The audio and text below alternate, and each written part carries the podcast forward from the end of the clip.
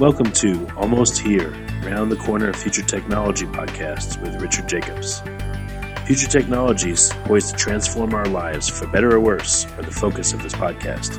Almost Here means these technologies are now here and starting to be used, or just around the corner, from Bitcoin to artificial intelligence, 3D printing, blockchain, virtual reality, and more.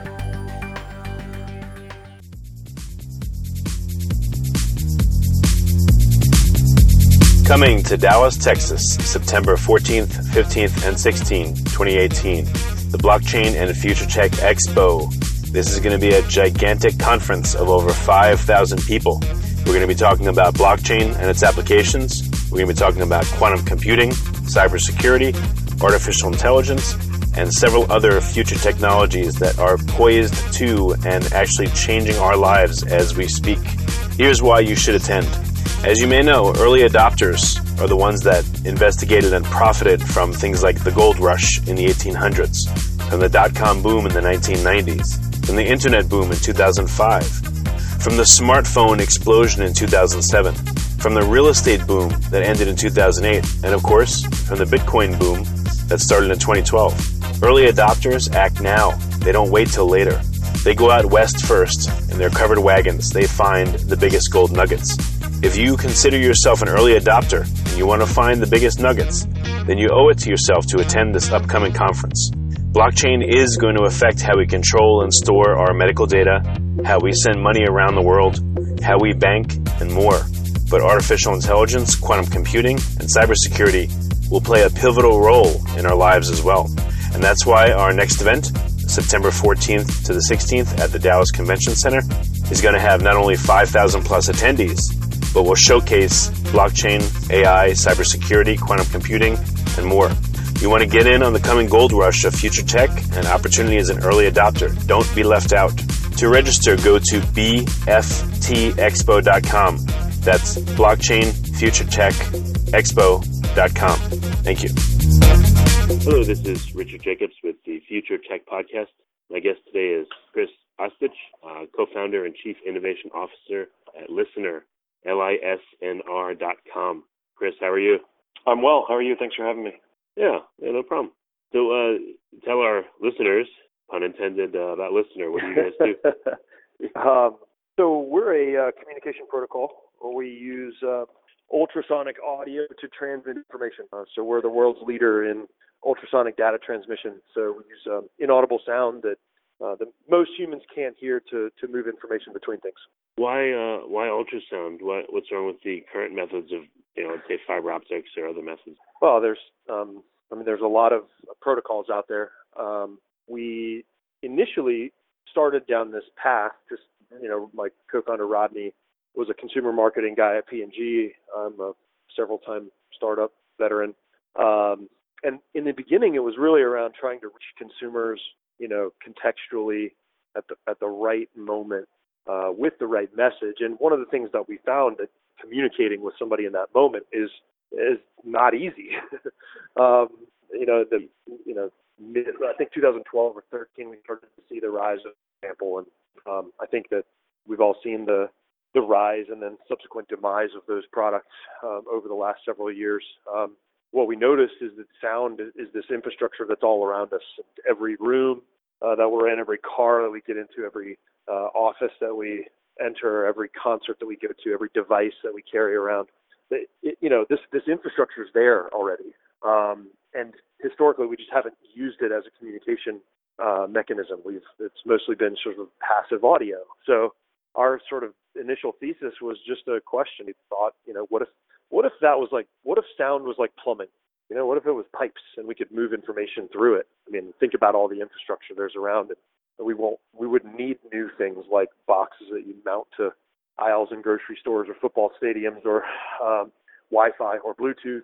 Um, and again, that's that's sort of the beginning of this company. Now we've really made you know this a, a, a, a true protocol and that it's it's bidirectional and we're doing really incredible things in particularly authentication and security where we're doing uh, payment over audio, uh, authentication of things like tickets, uh, opening car doors, uh, knowing where somebody's sitting on a train, things like that. So the, the business has expanded pretty dramatically over the last several years.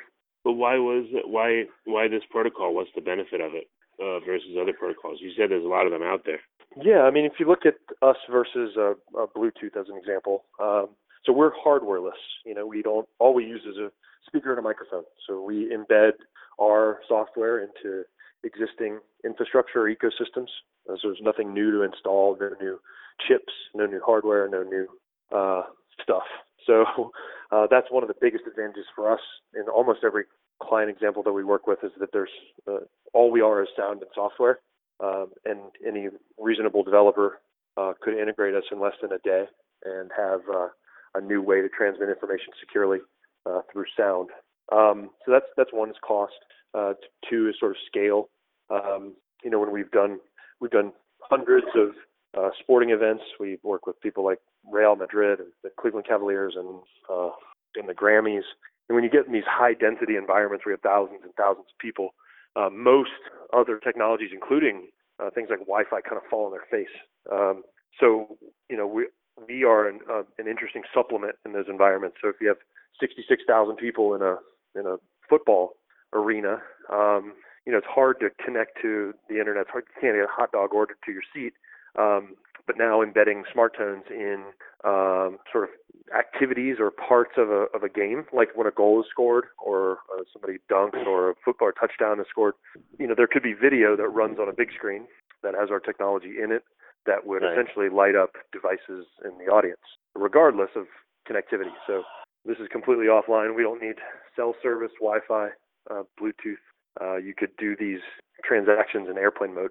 Yeah, but how does it work? I mean, what's an example? Does it use a smartphone speaker, or is it an app? I mean, what what physical manifestation is? It? Sure. Yeah, we're we're an SDK, so we're just a, a piece of software that lives in other applications, um, and then in some cases in hardware. Um, more and more of those today. Um, but historically, you know, imagine the Cleveland Cavaliers app uh, has our SDK integrated, um, and then it uses any commodity speaker can broadcast a smart tone. So we have different a variety of what we call tone profiles. Um, they are designed to do different things.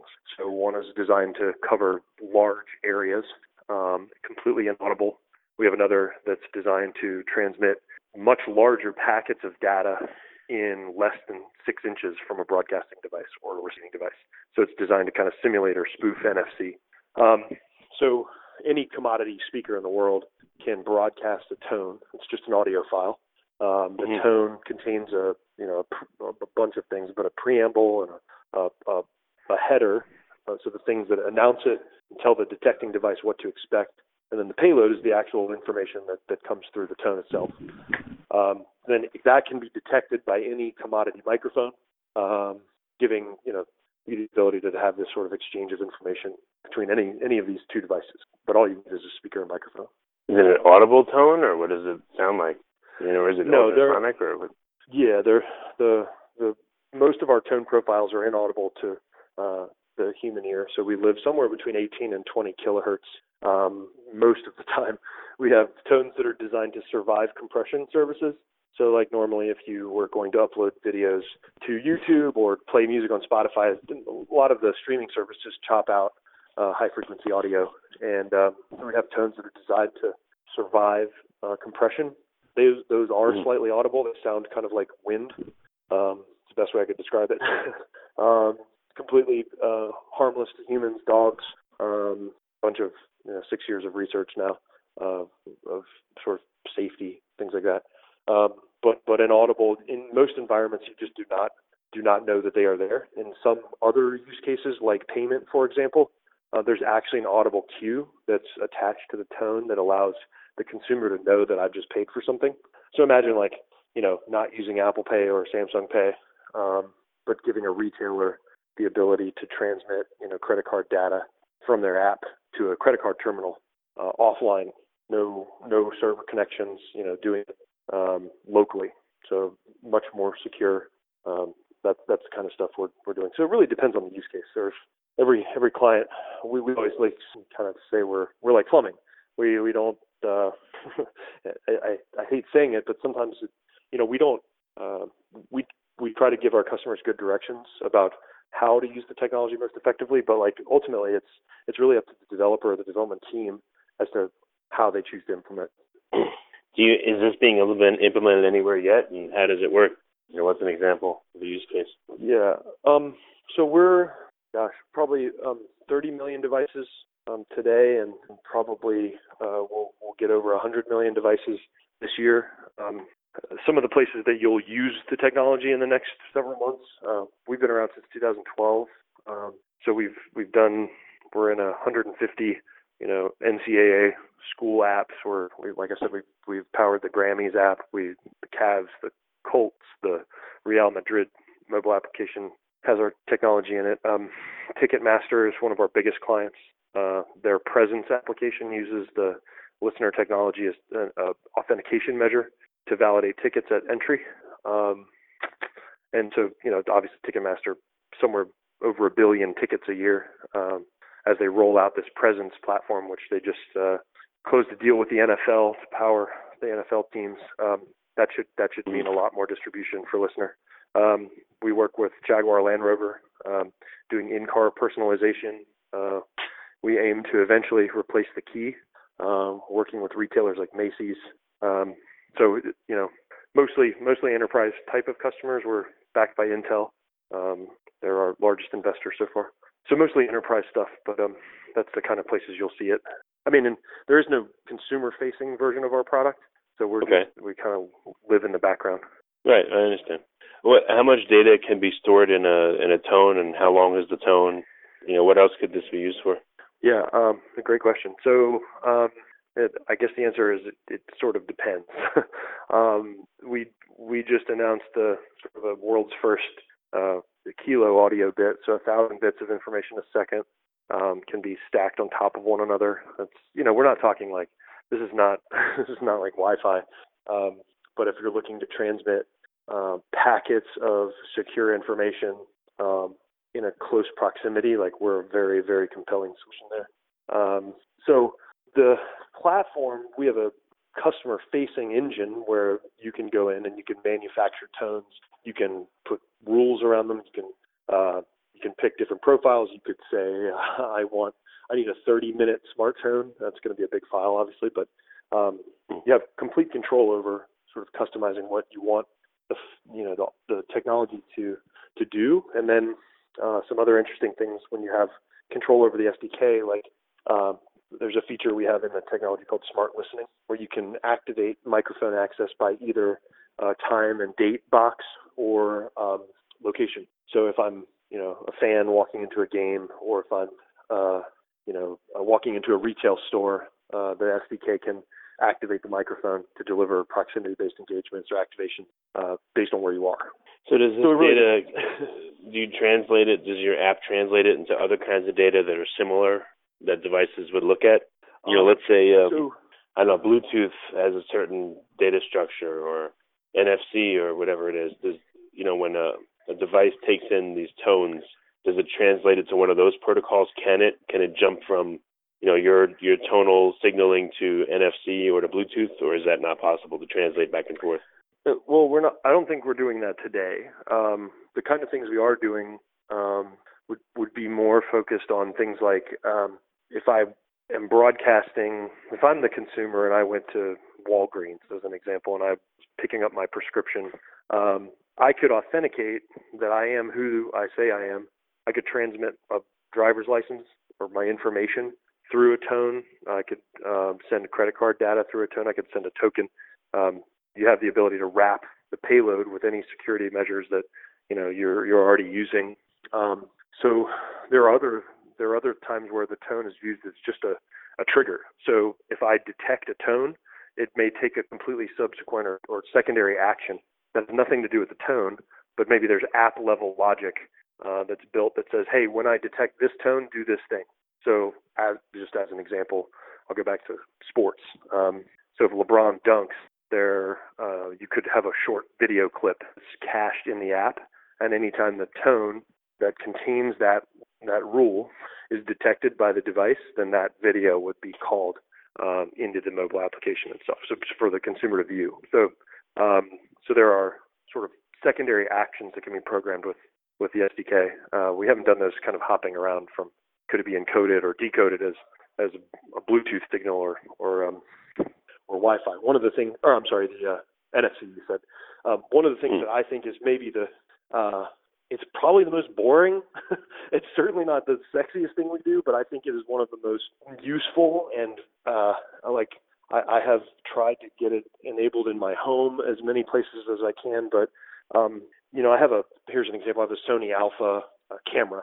Um, I try to take pictures. I suck at it, but you know, I try to take photos. And um, I have this Sony Alpha camera, and I thought I was going to have this cool thing where I could take these pictures and instantly, you know, sync them to my device. And it's just, it's just not that easy. Um, I have to turn on the Wi-Fi on the camera, disconnect from the Wi-Fi I'm on on my phone. I have to connect to the camera's Wi-Fi. I have to enter this 16 character alphanumeric string of uppercase and lowercase letters, and it's it, every time, and it just annoys me. It drives me absolutely bananas. Um, and so what what we did is um, built a Wi-Fi pairing app, essentially that just uh, you can transmit uh, SSID or, or a MAC address um, and a password through the tone, so the device instantly connects without having to ever enter your password again.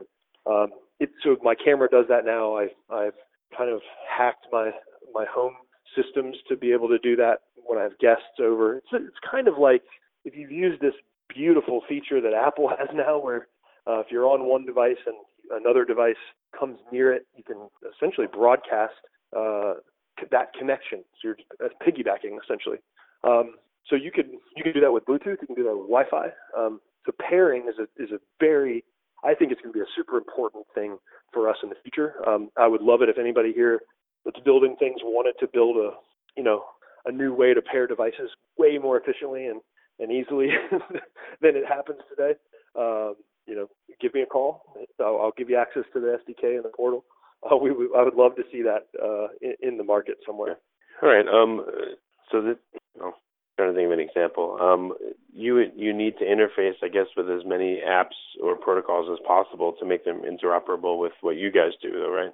Um, I mean, it seems like it'd be more useful if, uh, well, I guess the app can do everything with a with a given smart device. You don't need to interface with, uh, you know, with NFC or Bluetooth or anything.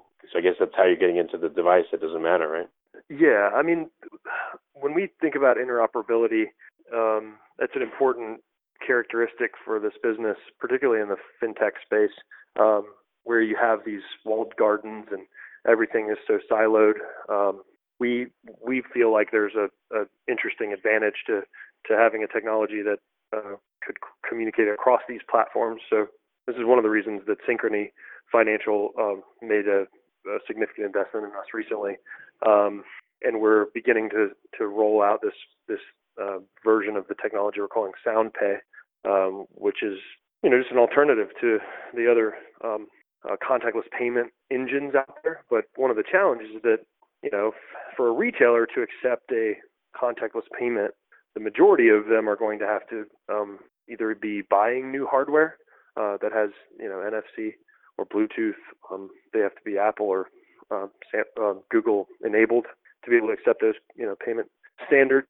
Um, and when it when they are Apple and Google Pay or Apple Pay features, that you're you're uh, obviously Apple's benefiting from the transaction fees and uh, card present rates, even though it's not. So um, we we think that there's a really compelling space there to to be able to um, give the consumer both control over where they uh, what they use to transmit payment data, uh, but then give retailers and card issuers um, some of the power back as it relates to um, th- this this industry. So Synchrony has has been a, a big partner so far, and now we're uh, we're working with two of the three largest uh, terminal manufacturers in the world um, to enable their their hardware, the credit card terminals, with our technology. So hopefully soon you'll be able to um, make a sound-based offline secure payment using using Lisnr. Okay, well, very good. What's uh, what's the best way for people to get in touch with you and to find out more and see if the application will work for their business? Yeah, the um, we have a pretty robust uh, resources section of the site. So I'd go to lisnr.com. It's L-I-S-N-R. Um, and then uh, there's a portal request. You can request access to the portal and um, just note that uh, you heard this podcast and wanted to learn a little bit more. We offer free trials of the uh, of, of the access to the software for um, a box period of time.